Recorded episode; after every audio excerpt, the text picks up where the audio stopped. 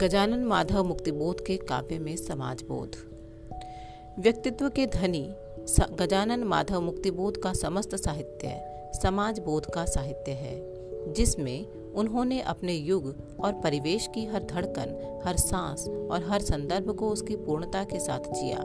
उन्होंने ज़िंदगी की हर लड़ाई को व्यापक सामाजिक स्तर पर लड़ा और ज़िंदगी के चौराहे पर खड़े होकर हर आने जाने वाले की गति, प्रगति, स्थिति, परिस्थिति और अंतर्बाह्य वेदना को अपने अंतकरण के दायरे में उतारा, जिससे समाज, वर्ग, विषमता, शोषण, अत्याचार और जड़त्व की गिरफ्त से मुक्त होकर खुली हवा में सांस ले सके।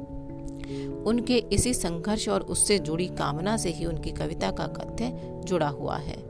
मुक्तिबोध की कविताओं में यह समाज बोध इतना तीखा और भयानक है कि इनमें अधिकतर अंधेरा, भयानक जीव और भयानक दृश्य आते हैं, जो आज के जीवन की भयानकता को विकृत स्वरूप को प्रस्तुत करते हैं। इन्होंने समाज के हर उस रूप को उरेहा है, जो त्रस्त है, शोषित है पीड़ित है।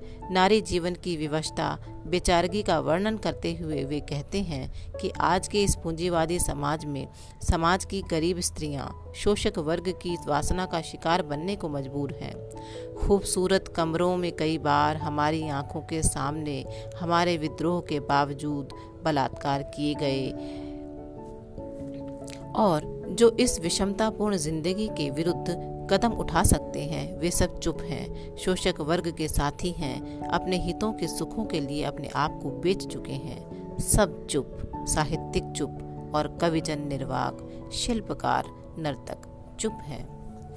इनकी कविताओं में समाज का हर हिस्सा, हर वर्ग, हर मनुष्य आया है। चित्रकार, मूर्तिकार, कलाकार, कारखाने, धुएँ भरी चिमनियाँ, नारियाँ, अभिशप्त ज़िंदगी जीते लोग, टाकू, उस्ताद लुटे पिटे चेहरे वाले ढेर के ढेर लोग मुक्तिबोध की कविताओं में आकर कैद हो गए हैं और यह हम चाँद का मुँह टेढ़ा की कविताओं में देख सकते हैं। इस प्रकार उनके संपूर्ण काव्य में, समाज में जो विसंगतियाँ, आसपास फैले जटिल स्याह सफ़ेद परिवेश की प्रतिकृति देखने को मिलती है, पर वे इनसे हताश नहीं होने के होते, वरन उनमें एक आस और विश्वास है।